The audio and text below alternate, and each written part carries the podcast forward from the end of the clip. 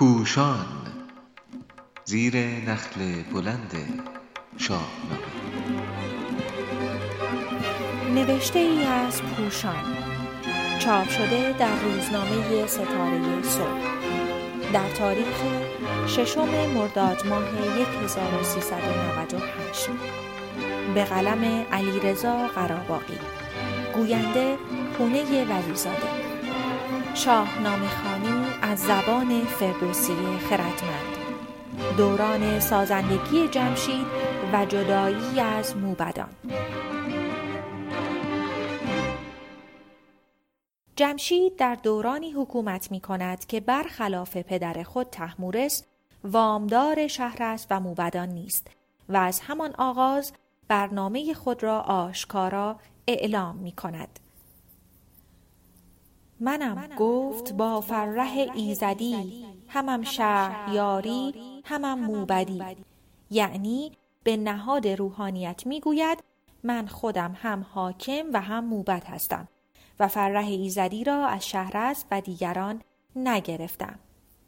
در وندیدات هم می‌خوانیم که اهورامزدا نخست جمشید را برای به عهده گرفتن نقش زرتوش برگزیده بود. اما جمشید نپذیرفت و پاسخ داد من زاده و آموخته نشدم که دین آگاه و دین بردار تو باشم و پذیرفت که من جهان تو را فراخی بخشم. من جهان تو را ببالانم و به نگاه داری سالار و نگاهبان آن باشم. به شهریاری من نباد سرد باشد نگر نه بیماری و نه مرگ. اینکه جهان در دوران او سه بار فراخ می شود بیانگر رفاه و پیشرفت جامعه و کوچهای بزرگ اقوام هند اروپایی از سرزمین های سرد شمالی است. او پس از آنکه تولید زمان خود را با نرم کردن آهن و ساختن لباس رزم و ابزار جنگ نخریسی و پارچه بافی و دوخت جامعه رونق داد به جامعه پرداخت و در نخستین تقسیم بندی اجتماعی جایگاه موبدان را مشخص کرد و به نوعی یک واتیکان برپا کرد. جدا کردشان از میان گروه پرستنده را جاگه کرد کوه. بدان تا پرستش بود کارشان. نوان پیش روشن جهاندارشان. تا نوان و نالان به تضرع نزد آفریننده جهان بپردازند. در تقسیم بندی جامعه به طبقات گذشته از روحانیان ارتشیان نیز هستند که از جمشید مزد می‌گیرند و به حاکمیت وابسته هستند.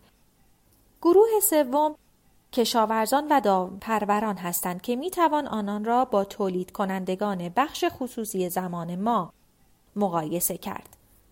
بکارند و ورزند و خود بدروند به گاه خورش سرزنش نشنوند تنازاد و آباد گیتی بدوی براسوده از داور و گفت و گوی اینها خودشان کار می کنند و دنیا را آباد می کنند. به کسی هم بدهکار نیستند که از او سرزنش بشنوند. گروه چهارم که صنعتگران هستند با کسانی که امروزه کار فکری می کنند و از اندیشه خود نان می خورند قابل مقایسند. چهارم که خوانند اهتو خوشی همان دست ورزان ابا سرکشی. کجا کارشان همگنان پیشه بود روانشان همیشه پراندیشه بود. اینان خردمندتر از دیگران هستند چون همیشه باید بیاندیشند و نوآوری داشته باشند. منتقد هستند و سرکشی دارند. با سنت ها در میافتند زیرا اندیشهشان آنان را به چیزهای نو و تازه میرساند. بخشی از کارمندان امروز را هم می‌توان در این گروه جای داد. ولی شاید بسیاری از آنان مشمول این گفته فردوسی بزرگ شوند که آزاد را کاهلی بنده کرد. گذشته از این چهار طبقه کارهای سخت و دشوار را دیوها انجام می‌دادند که شاید با کارگران ساده یا فنی امروز قابل مقایسه باشند.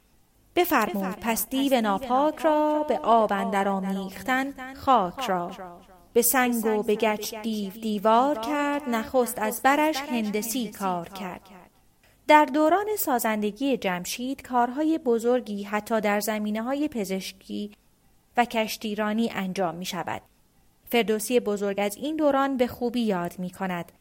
زمانه براسود از داوری. جهان را فزوده بدو آبرو زمانه بدو شاد و او نیز شاد. ندیدند مرگ اندر روزگار. ز رنج و ز بدشان نبود آگهی. اما در پایان که جمشید ز یزدان بپیچید و شد ناسپاس موبدان با اشراف و بزرگان نظامی همراه می‌شوند و به دست خود یک ستمگر بسیار آشنا یعنی زحاک را به جای جمشید می‌گذارند. خوشبختانه مردم ایران یاد استوره جمشید را با تخت جمشید جام جم و نیز با برگزاری آین نوروز همواره گرامی داشتند. فردوسی نیز گرچه امانتدارانه آنچه را از موبدان ساسانی به دستش رسیده بازگو می کند ولی شاید با ظرافت داوری خود را با اشاره به تیره شدن روز بیان می کند. سیه گشت رخشند روز سپید گسستند پیوند با جمشید چه دردناک است دوران ستمشاهی زحاک و چه دردناکتر است اینکه کسانی برای حفظ جایگاه خود حاضر باشند حتی با کمک نیروی بیگانه دست به کودتا بزنند و کسی مانند زحاک را که مغز جوانان میهن را خوراک مارهایش می کند به قدرت برسانند.